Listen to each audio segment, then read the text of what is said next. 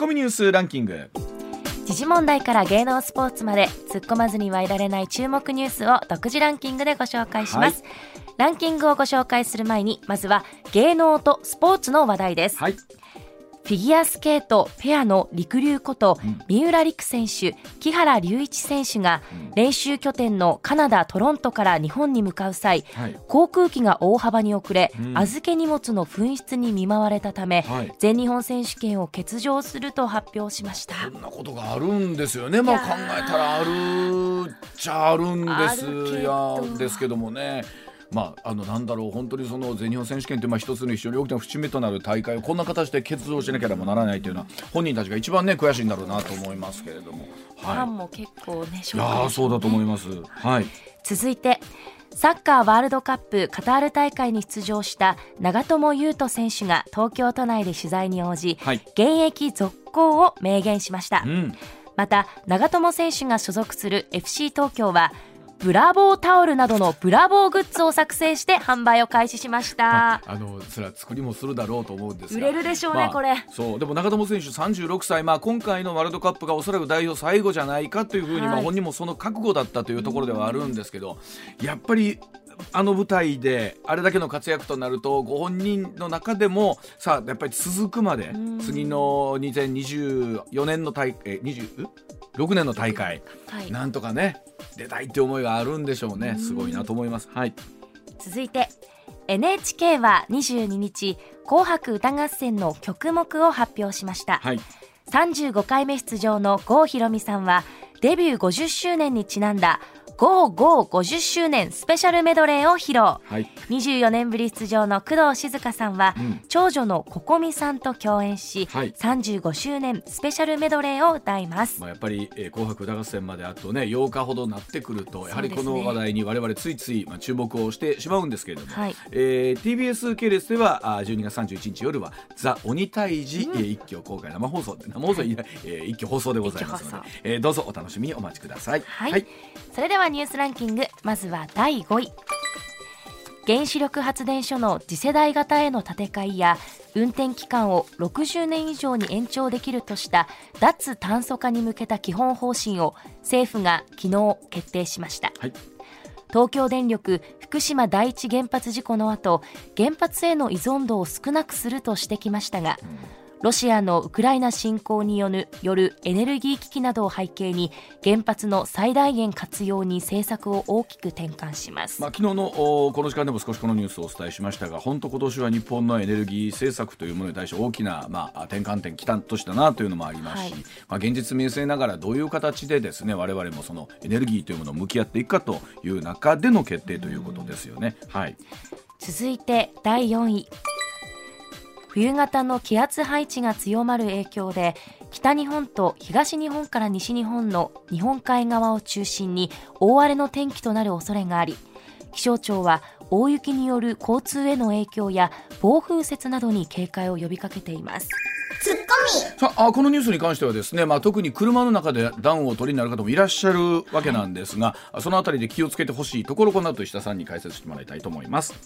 続いて第3位アメリカ政府はウクライナのゼレンスキー大統領の訪米に合わせウクライナに対して最新鋭の地対空ミサイルパトリオットを含む18億5000万ドルの追加軍事支援を行うと発表しました。一方ロシア大統領府の報道官は事実上アメリカはロシアと間接的な戦争を続ける方針を示したと主張しました。まあ、本当に電撃的なあのゼレンスキー大統領の、ね、アメリカ訪問というところでまたこれで世の中のこのウクライナの侵攻への対するですね。もうまた考え方っていうのはまた、ね、変わってきたところ改めてあると思いますけれども。さあもちろんこれロシアのプーチン大統領にとってみると、えー今非常に厳しい状況の中でですねこういった発言になってくる、まあ、果たして本当2年もう今まもなく1年になろうとしてますからね。はい。ね、一体いつこの戦争は終わるのかというところを改めて考えるなと思いますよね。うん。続いて第2位は。政府は今日午後一般会計の歳出総額が過去最大の114兆3800億円となる来年度予算案を閣議決定します歳入は税収で69兆4000億円を確保し防衛財源に充てる分を含めて例年を大きく上回る9兆円台前半の税外収入をかき集めます、まあ、本当に税収というのはこう伸びてきている中でですね、まあ、この防衛費の問題も含めて来年は大きなところまた我々考えなきゃいけないところになるだろうなと思いますしさあ果たして今回の金融政策も含めて日本の景気はこれどうなっていくのかというところだと思います。はい、続いて1位は岸田政権内で来年1月下旬の通常国会召集までに一部の閣僚を交代させる案が浮上していることが分かりました。岸田総理大臣は来年度予算案の閣議決定を踏まえ実施時期を含めて最終判断します、まあ、本当にこの内閣の中では続々と大臣がまあ辞めていく状況になってですね、はい、さらにまあこれ交代なのか、えー、しかも年明けにはですね,、えーねえー、例えばにうんまあ、国民民主党の玉木代表が入るんじゃないかとか本当まだまだどういう状況になっていくんだろうという中で岸田さん来年の通常国会以降どういう政権運営をしていくのかですよね。はいコマーシャルの後石田英さんの登場でございます上泉雄一のエーナーではあなたのメッセージをお待ちしています。ニュースについて言いたいことはもちろん暮らしの中で感じたいろんなことぜひ送ってください。メール uwa.mbs1179.com ツイッターでは「ハッシュタグエーナー」をつけてつぶやいてください。時刻六時二十六分になりました。ここからは石田英二さんでございます。石田さん、はい、おはようございます。おはようございます。よろしくお願いします、はい、今週もどうぞよろしくお願いします。まずはこちらからです。さあ札幌オリンピック招致の機運醸成活動を一旦休止へでございます。2030年の冬のオリンピック・パラリンピックの招致を目指す札幌市と JOC 東京大会をめぐる汚職事件や談合事件が相次いだことを受けまして不信感の払拭が先決だとして招致に関する機運醸成活動を一旦休止するとともに大会運営体制の見直しを進めることなど明らかにしました。その上で札幌市の秋元市長なんですが大会の開催について対象を全国に広げた意向調査の実施も検討するとしています。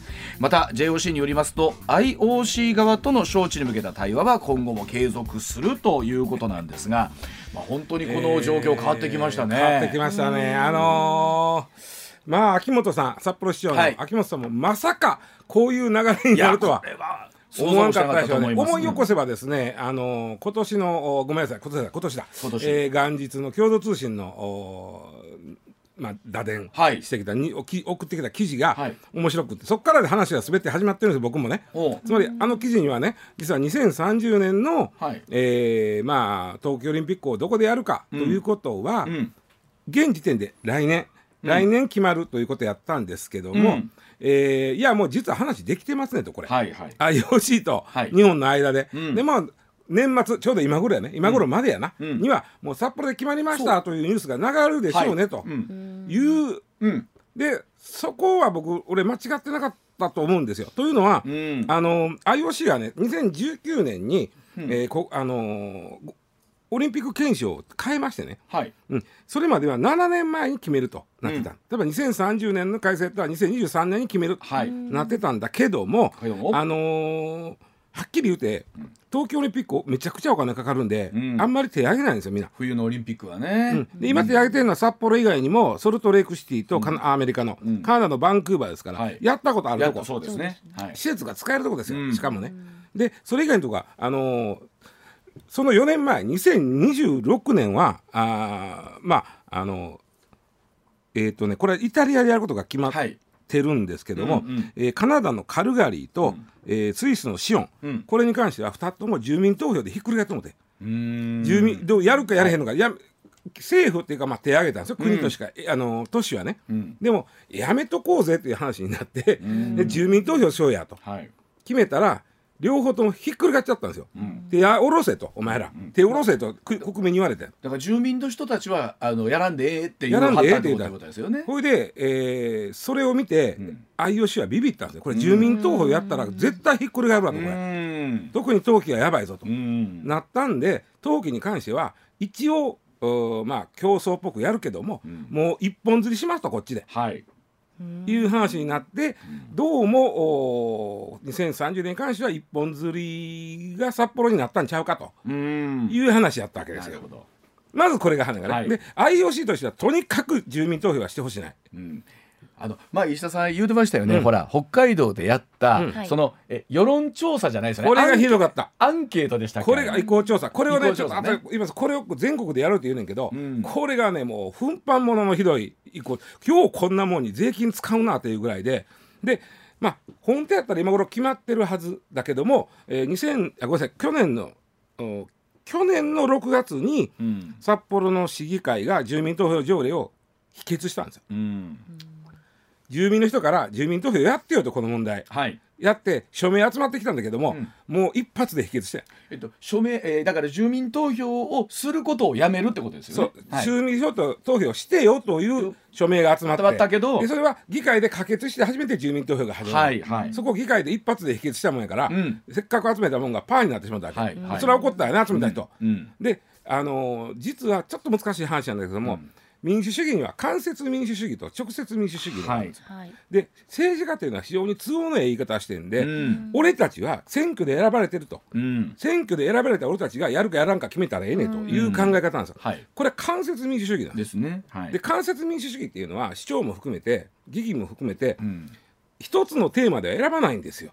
うん。この人は例えばオリンピックには賛成してるけどこの人の福祉のこの部分は私そうですね。分かるなと。はい。でこ総合的に見てこそその人を選ぶわけね。そうですよね。それが間接民主主義。はいはい。でだからこういう大きなテーマ、あのオリンピックややるややらんやとか、ん。えー例えばそのカジノを誘致するやせんやらっていう大きなテーマの時は、本来は住民投票すべきなんですよ。なるほど。そこが直接民主主義、うまいことをミックスしてるのが民主主義なんですね。間接と直接を、はいはい。だから政治家っていうのは都合よく俺たちが選ばれたんだから俺たちが決めたらええっていうのはそれはおかしいわけですよ、オリンピックなんかは本来直接民主主義を問うべきテーマやと僕は思うんだけども。うんそれで、えー住民投票を否決したもんやからまあまあまあムーとなってたんでしょうね、ん。で、えー今えっとね今月もう一回ね北海道の先生北海道大学の教授が、えー改めてあの、まあ、こういう東京オリンピックの汚職とかあったでしょ？うん。あとあのーまあ費用もまた昨日もニュースになったけどめちゃくちゃまた増えとるかなまた増えたかなみたいな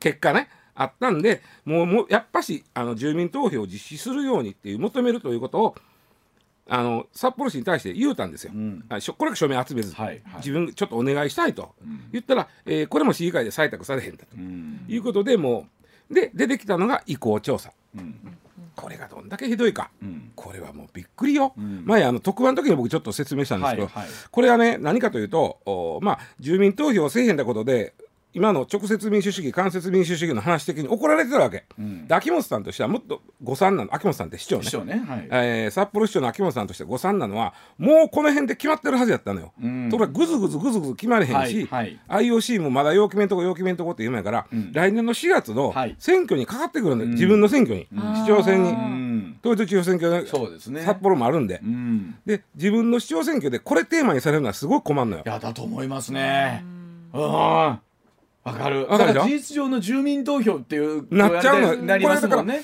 いやほんまあの投票条例を住民投票条例を否決された人たちからすると、ん。じゃあもうこの間接民主主義言うてるけど、ん。秋元さんを決めるかどうかはこれ直接民主主義で通ってしまった延長かという声が上がるって。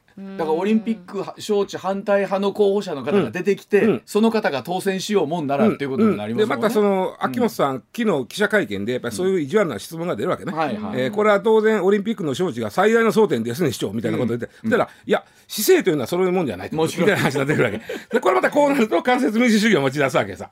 当然でもここっちは正しいんだよはい。僕は正しいと思うねあその秋元さんの答えは正しくって、はい。市長というのはそこだけ選ぶもんやないもちろんそうですよね。もちろんそうなんだけども、そうですよだったら住民投票しなさいよって確かに。お思うわけ。うん。それが民意ですもん。ね、これさ本当難しいなと思うのがあのどんなねスポーツの大会も賛成反対あ,、あるしね、はい。でややったらやったで盛り上がるし、うん。本来この、おえーアスリートの側から見ると、地元で開催できる、うん。地元ってのは日本でねそうそうそうそう。開催できるってすごい大きなメリットだしそう。そこ目指して頑張ってる人いるのに、ん。なんかほんまぶっちゃけた話ケチついてね、来たにしてもけえへんにしても、なんかいやいや言われながらだ気の毒やないつからオリンピックは僕こんななってしもたんやろと思うお金かかるからよ。うん。でまたね IOC が悪いと僕は思うんだけど、うん。ぼったくってね、ぼったくった分は全部自分らに入っていくから、ね、そうそうそで自分国内のぼったくった分はなんとなく汚職とかになっちゃったわけじゃん、そう。もうこんなんやんのっていうのあるやん。であのね IOC のずるいとこはあのーこの間昔あの安倍さんがマリオに扮してボヤンって出てきたったやんか、はいはいはいはい。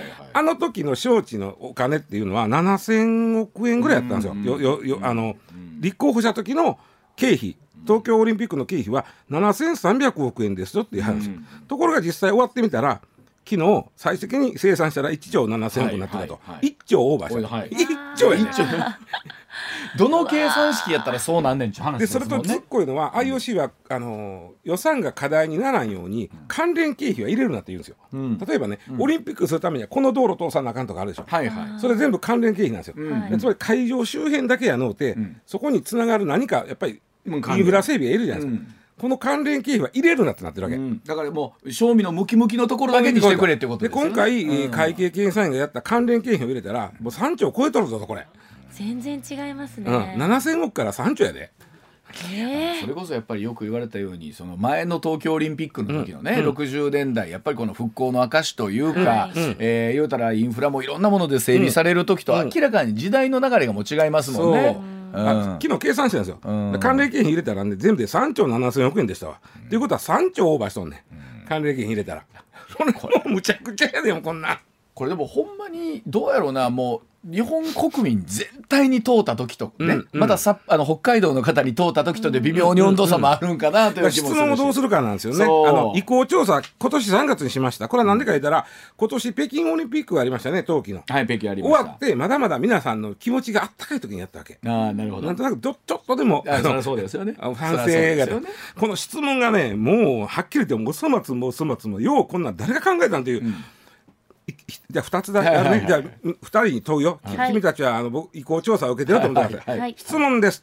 札幌市では2030年大会について単なる一過性のスポーツイベントではなく北海道札幌が将来にわたって輝き続けるためのまちづくりに関するプロジェクトだとしております、はい。えーこの内容についてあなたは理解した理解できなかったわからないどれですか？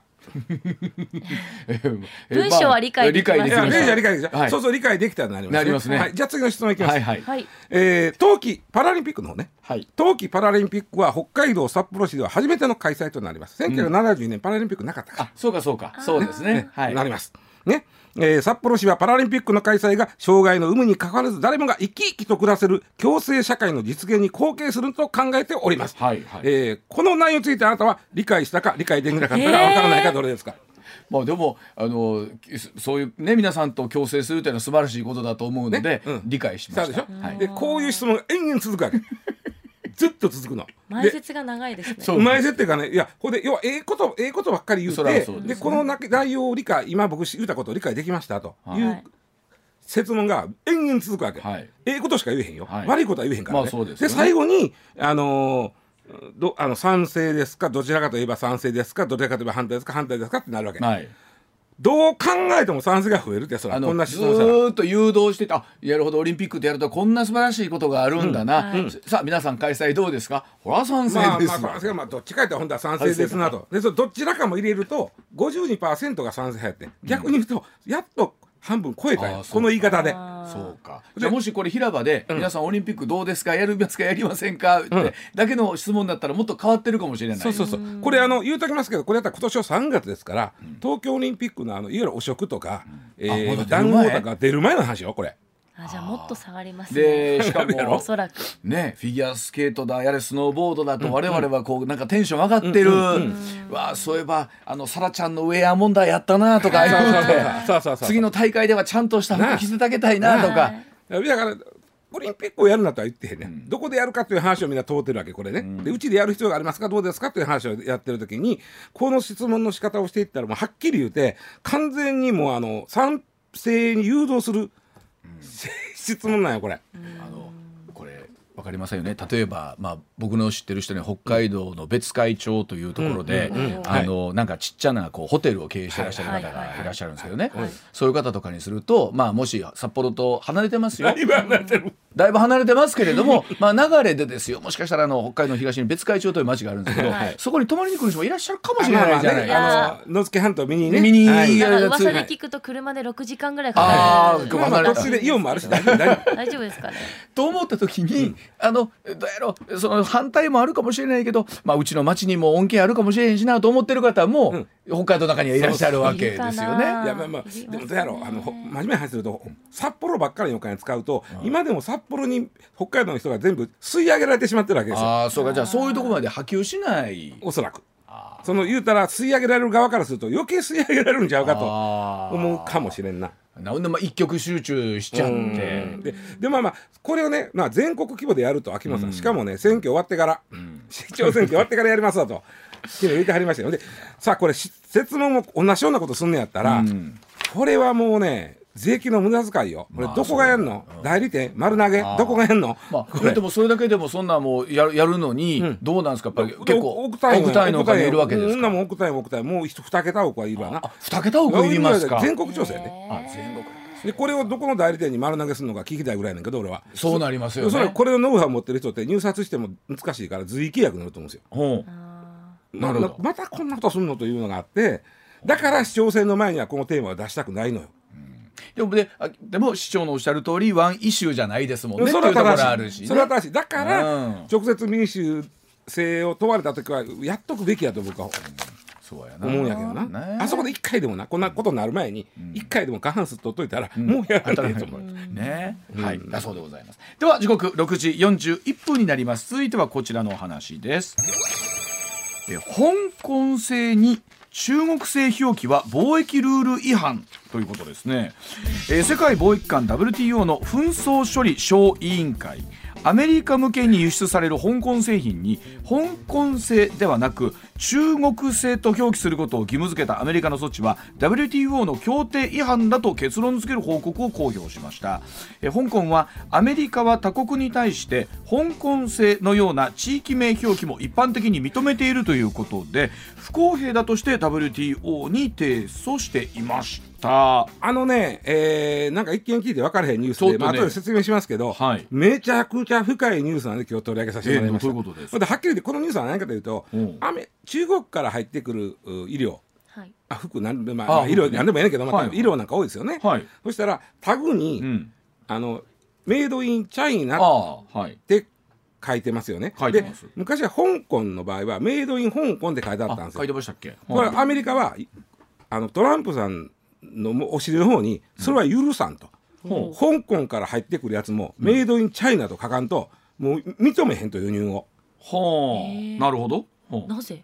ここが面白いの。うん。これがねもともとまあもともとイギリスというのは1997年あごめんなさい香港っていうのは、うん。1997年まで、まあ、イギリスが、まあ、言ったら中国から借り取ったわけよな、はいはい。咀嚼地ってやつやな、うんうんで97年に中国に返しました。大はい大イベントでした。その咀咀嚼地時代に、まあ、植民地じゃないわ。咀嚼咀嚼地の時は、るはいあのどう書くってなったわけ。そのタグ。ああ確メかにメイドインえメイドインイギリスはおかしいなと。イングランドはおかしいなと、ここ中国の場所やしな。そうですね。メイドインチャイナもおかしいなと、咀嚼地やし言うてもイギリスが統治してるわけやん、はいはい。どう書こうとなってもうメイドイン香港でいいんじゃないとなったわけ、うんうんこれがまずまああって、そうですね。でそりゃそうやなと。ねアメリカもまあそりゃまあそうやそうやそうやででこので中国に帰った後もこっからです、ん。中国に帰った後、ん。中国は香港に関しては一国二制度。うん。あの、うん。中国やけども、うん。香港は別の制度で、はい。まあ言ったら民主主義国家のような扱いをうん。していいですよ、例えば、ん。集会の自由もあります表現の自由もありますし、うん裁判所も独立してる中国から独立してる。はで、えーいうまあ、非常に民主的な権利を保障したわけ。あはい。でこれ50年間保障します、うん。いう話になってたのうに、ん23年か。ただ2020年だからおおととしの6月、うん。えーにあの突然、はい。中国が、ん。ここ中国って言い出した、はい。一国二制度をやめ、あべうん。やめたら言うてへんよ、うん。そんな言わ言うとおかんからね、はいはいでも実質やめた、うん。でその時に香港国家安全維持法というのを作ってこれは何かというと、これによって事実上香港は中国に編入されます。50年経たずして、はいはい。で一国一制度に戻し、ん。戻ります、であの民主派香港にいてる民主派の人を厳しく取り締まる法律なんですこれ、うん。うん。これできました、はい。でアメリカその時にアメリカが特にトランプさんが、ん。なんやとこの国、うん。民主主義あと50年間やるとったんちゃうんで、ん。一国一制度に戻すわけと、んだったら香港から入ってくるものはメイドインチャイナでいいよな、うんうんうんうんうん。うん。この理屈は、まあまあまあ。通ってるような通ってるような通ってないような。通ってないような通ってるわ。おそらくね、うん。中国だよねあんたら、うん。もう香港って意味ないやんって。まあ制度として組み入れたとするんだったらね。うん。で香港表記をしてるものは入れないとなったわけ。うん。トランプさんの時に、ん。でトランプさんって割と中国と喧嘩しやって、はい。でバイデンさんになってその辺どうなるかなと思ったら、ん。バイデンさんもそこはもう踏襲したんですよ。はあ。だよだよそれはだよって、はい。だってあんな民主主義を踏みにじるようなまあ国家が、うん。まさにその香港から民主主義を奪っちゃったんだから、その象徴となるメイドイン香港はもうやめようぜとはいはいはいはい。なったわけな、でここで WTO が出てきます。はい。世界貿易機関、ん。まあ昔はガットと言ってたんですね。そうでしたね。まあ、ガットというか、まあ、ガはい。ットに変わるものとしてできたのがはい WTO なんですけどね、まあ言うたら、えー、まあなんていうかな世界の貿易のルールを決める、ん。非常に重要なところなんですけど、ん。ここに対して中国側がアメリカってこんなことするんですよって言って怒ったうん。他の国のは例えば地,、地域名やってますやんと、うんうん。でうちの国だけに関してはもう地域は認めへんと、国メイドインチャイナしか認めへんと。うんうん言うて、そんなんずるいんちゃいます、うん。言うたら、はい。えー結論としてはだよねってなった。そうだね、中国さんの言うてる通りやねって、ん。えーアメリカは他の国には認めてるのになんで中国には認めへんのあかんやん、うんうん。で、えーそれに対してアメリカは当たり前なんやけど、ちょっと黙っとけで WTO は。うん。この国はこのこれは貿易の問題違うねんと、はいはいはい。はい。俺たちがなんでこんなことやってるか言うたら、あのこれはもうあの、えー安全保障に関する問題やと。うんあのそんな感じになってますよね。アメリカは。うん。で WTO ごときがごときが。あの安全保障に口を出すななんですよ。向こうの立ち位置は。うん。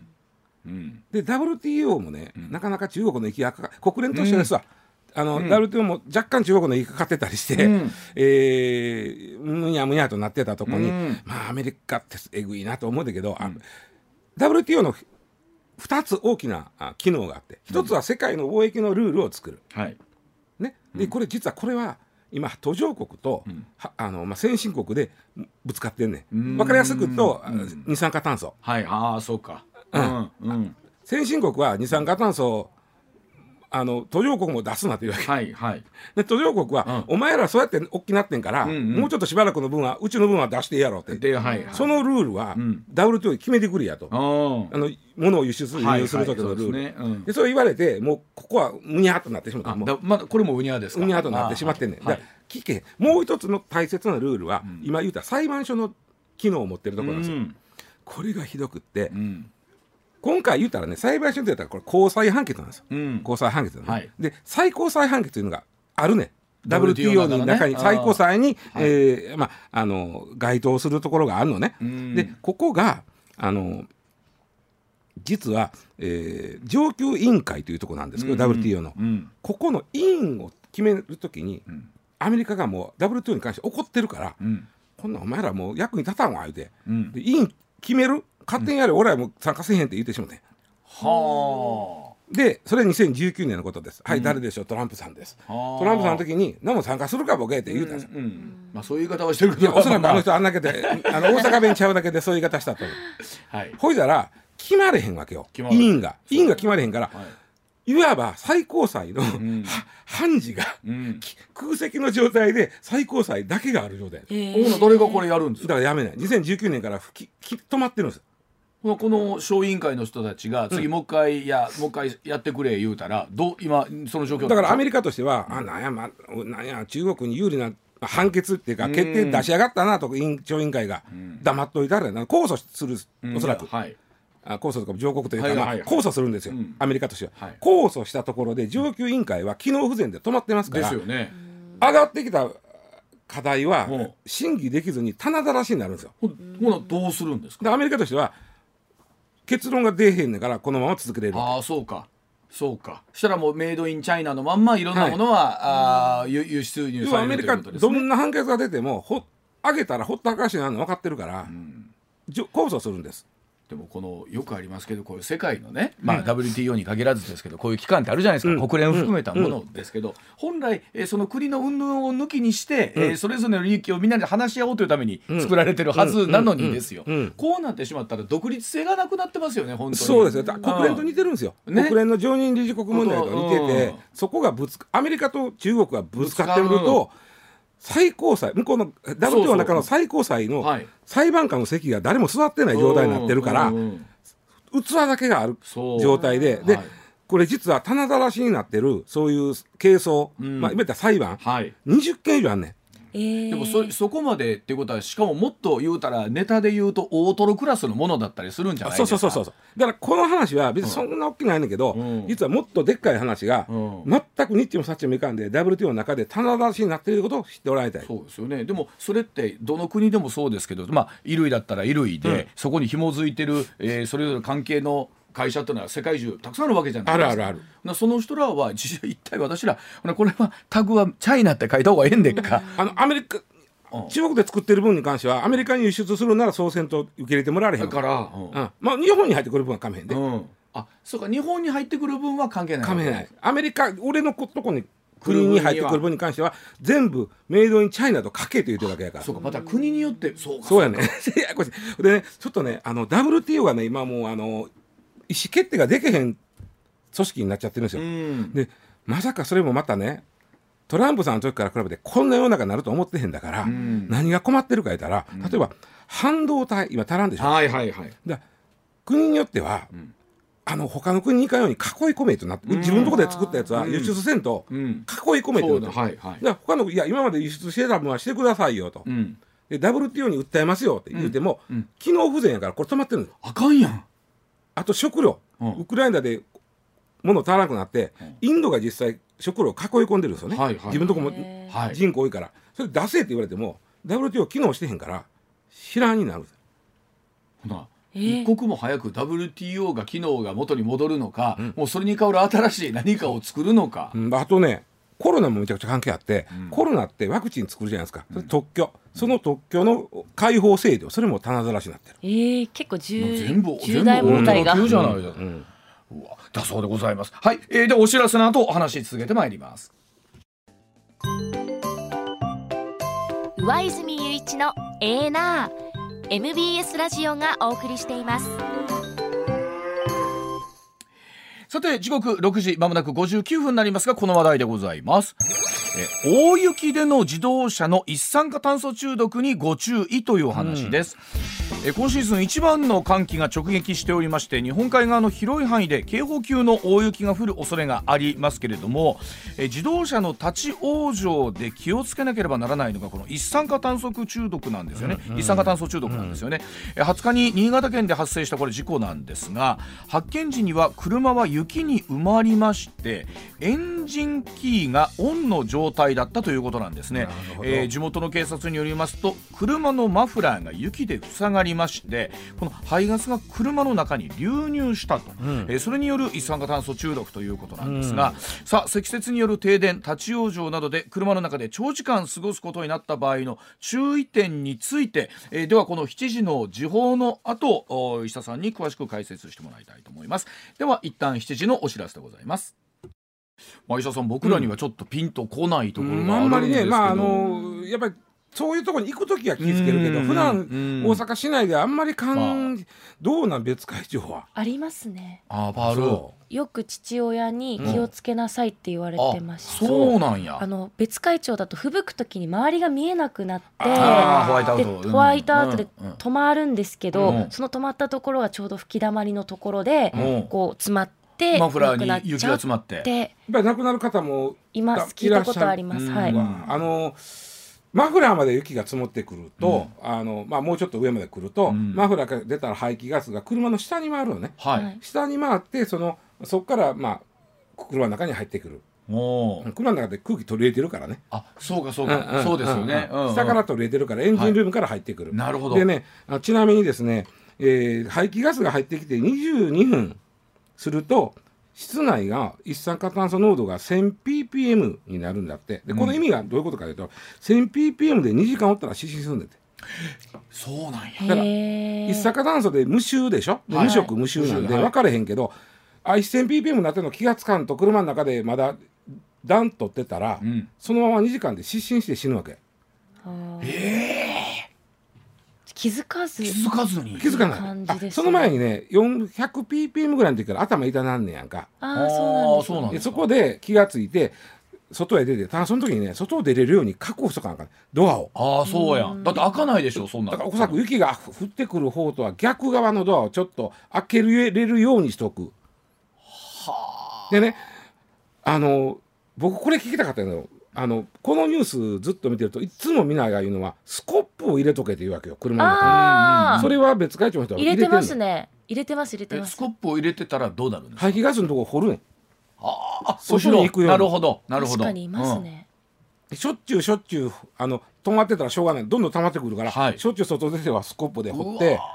あでもそれもまた難儀な作業ですね。ん。でもそれやらんと死んじまうからねだからよく私の実家が民宿なんですけど、吹雪いた時は繁盛するんです。みんな帰らずに危あ険だからああまあそうや皆さんもわな泊まってって。あとそのまあ慣れてない人でそうなった時にスコップもないとなったら、うん。近所に借りに行かなあかんだけど近所に家があったらええで。そうそうですよね。ないんですよ、うん。方向感覚もわからなくなる。そうでしょ。うしかも雪深い地域そないにね。家で探したら危ないしでスコップは絶対いるというのがもう間違いないね、まあ軍手あたりが積んでたりするやん車ってちょっとちうんょっとした手汚れるから。うんスコップはいるな。だからね車のそういうとこ行くとそれ用のまあパカッとこうコンパクトになるようなスコップ売ってるわ確かうにんあともう一つスタックです。スタックっていうのはあの車道がにあの空回りしてうん。車が抜けられへんなってまうやつ。あれもどうなんしてんの？それあんまない？あでも、うん。あの押してる人もいます雪の中でこう、うん。それは正しいんです。よはい。で一番あかんのが慌てて吹かすことなんですそしたらどんどんふ深なっていって、はい。あのちなみにタイヤを空転3回空転させたらもう深さ7センチのあとこにそんなに？はまってくる。えー。7センチ、うん。で7センチになると抜け出せないらしい。それで車自体が重いですもんね。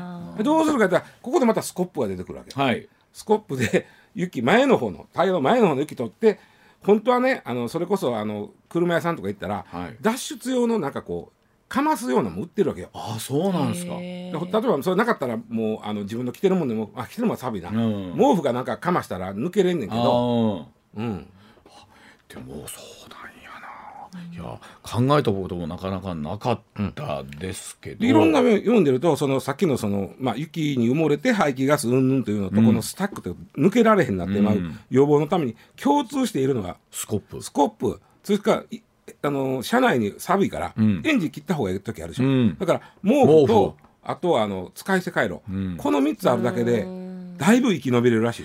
でもどあの僕これお出かけなさってる方今日なんかはねその不要不急の特に雪深いところではってありますけども、えその状況の皆さんってのはやっぱりこう常にそういう意識をしながらえ車を乗ってらっしゃるものなのかそういうちょっとね、まうん。あのもうむしろ前田にまあ、意識してますし私は絶対に冬の北海道では運転しないようにしてます、ああいつやっぱそういうことがある時計に巻き込まか分かんないから。親御さんとかは運転するのはしょうがないじゃないはい、ですか。なんで父は結構そういう知識はすごくあるので、もう全部父がしてくれるので逆に私が知知識がないんですけど。ああなるほあど。ーでももしかしたらそういうところの皆さんはその毛布だったりとかスコップだったりとか常にこう入れてらっしゃるかもしれませんけどね。こんなにスコップで大事なんやと思ったねこれいや本当そうですね。うん。はい、まあ本当に今日はその意味ではね、まああの北の方で聞いてる方もいらっしゃるかもしれませんが、十分ご注意いただきたいと思います。はい。